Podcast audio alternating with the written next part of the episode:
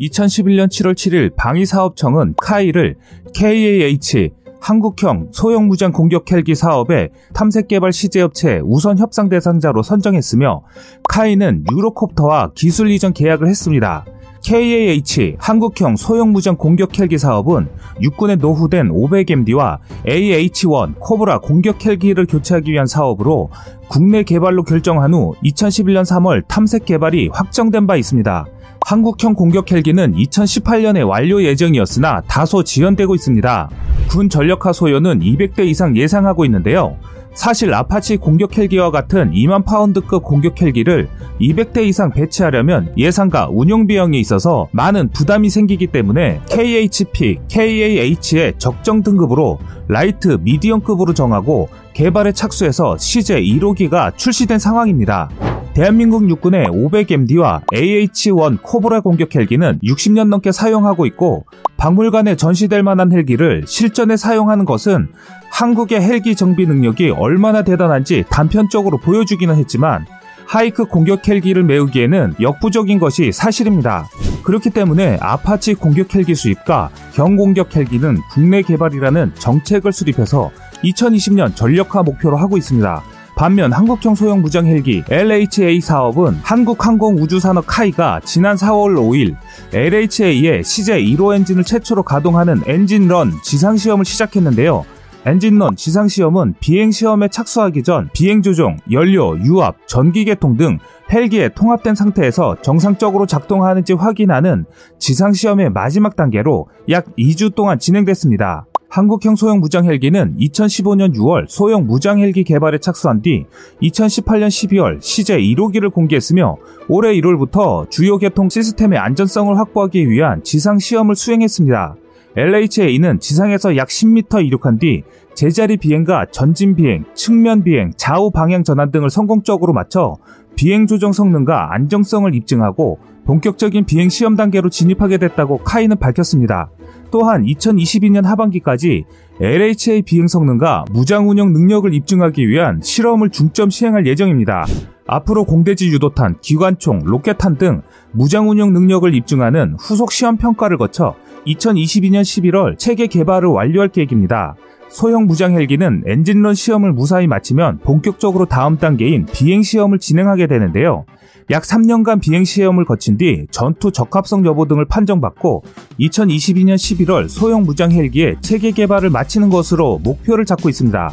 위에서 설명드린 것과 같이 현재 한국은 한국형 공격 헬기 개발 구입 사업과 한국이 자체 개발하는 헬기 사업도 동시에 진행하고 있습니다. 하지만 미국이 차세대 헬기 사업을 진행 중 한국에게 차세대 헬기 개발과 기술 제휴를 제안한 것입니다. 이것은 미국 방산업체들이 차세대 첨단 수직 이착륙기를 한국에 수출하겠다는 의지를 보인 것인데요.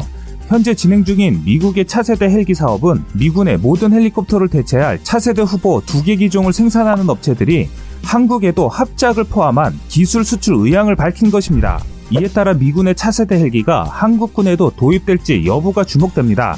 특히 한국군이 기존 보유 헬기의 성능 개량 사업을 최소화하는 대신 국산 수리온 헬기를 추가 발주하려는 계획과 차세대 첨단 헬기 기술 이전이 맞물릴 수 있다는 것인데 여기에 유럽 메이커들도 도전장을 낼 것으로 알려져 물밑 탐색전이 치열하게 전개될 것으로 전망됩니다.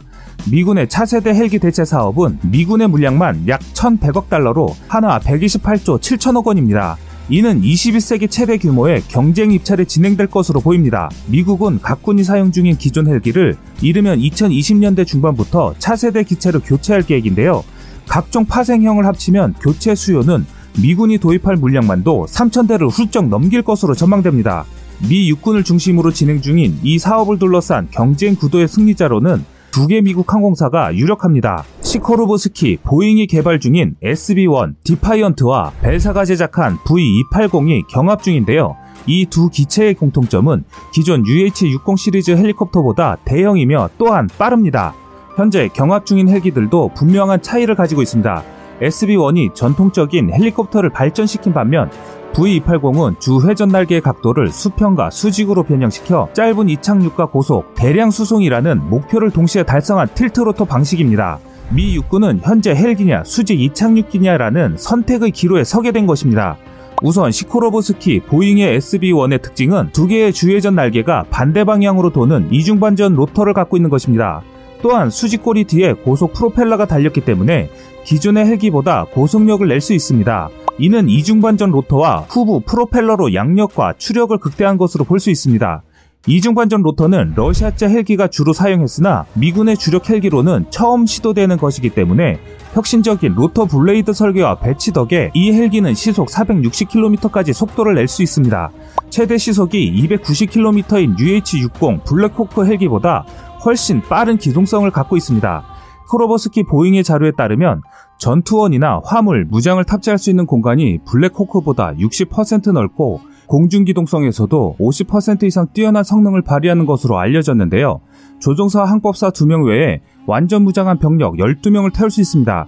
첫 비행이 2019년 3월이어서 경쟁 기종보다 늦지만 지난 1980년대 초반부터 XH-59, X2, demonstrator, S97 등을 연구 제작한 경험이 쌓여 있어 기체 완성도는 높은 편으로 알려졌습니다.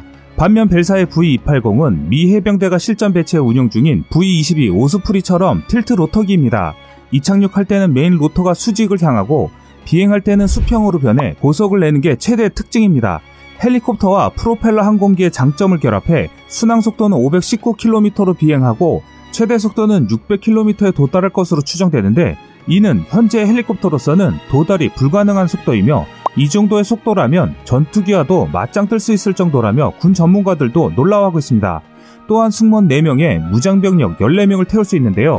상대적으로 높은 완성도를 갖고 있다는 평가입니다.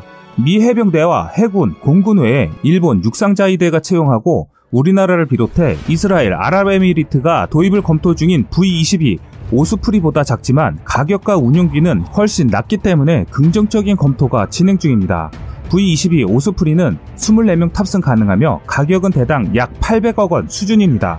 미 육군은 약 2000대를 운영 중인 UH-60을 일부만 개량해 계속 운영하고 주력은 이들 두 개 기종에서 선택해 2020년대 중반 이후부터 배치할 계획인데요.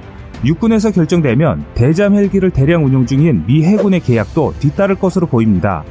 양사는 이미 다양한 파생형 개발에 착수한 것으로 알려져 있으며 주목할 대목은 한국에도 최근 제휴의사를 타진했다는 점입니다. 2019년 미 육군 항공학교에서 열린 무기발전 세미나를 통해 국내 관계기관과 관련사, 기술진에 한국과 얼마든지 제휴할 수 있다는 의사를 밝혔기 때문입니다. 협력 형태는 직접 수출과 공동 개발은 물론 기술 제휴, 한국형 기체 개발 등 여러 가지 방안이 제시된 것으로 알려져 있습니다. 미국의 이런 움직임으로 인해서 유럽도 뛰어들 의사를 나타냈습니다. 우리나라에 해상작전 헬기를 수출하는 이탈리아 영국 합작법인인 레오나르도사는 틸트로터기인 AW609 모델을 내서 한국 시장에 접근할 예정입니다. 최고 속도 509km의 작전 반경도 여타 기종에 비해 뒤질 게 없지만 기체는 다소 작은 편이기 때문에 승무원 2명에 무장 병력을 9명 태울 수 있습니다. 초도 비행은 2003년이지만 개발 기간이 길어 2020년부터 생산 라인이 가동될 예정인데요. 당초 벨사와 기술 제휴로 개발한 모델 AB609로 출발해 지분 관계가 변경되며 AW609로 바뀐 모델이어서 기술적 차별점은 크지 않은 것으로 알려졌습니다. 하지만 기술 이전과 가격 등의 조건 제시에 따라 변수가 될 수도 있는 기체로 평가됩니다.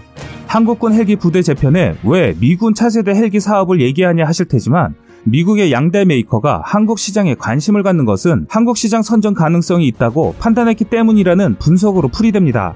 한국군 주력 헬기의 수명 주기를 감안할 때 미군에 납품될 차기 헬기의 1차 수요가 끝나는 시기에 한국군용 차세대 헬기를 수출하거나 기술 이전이 가능하다는 의미인데요.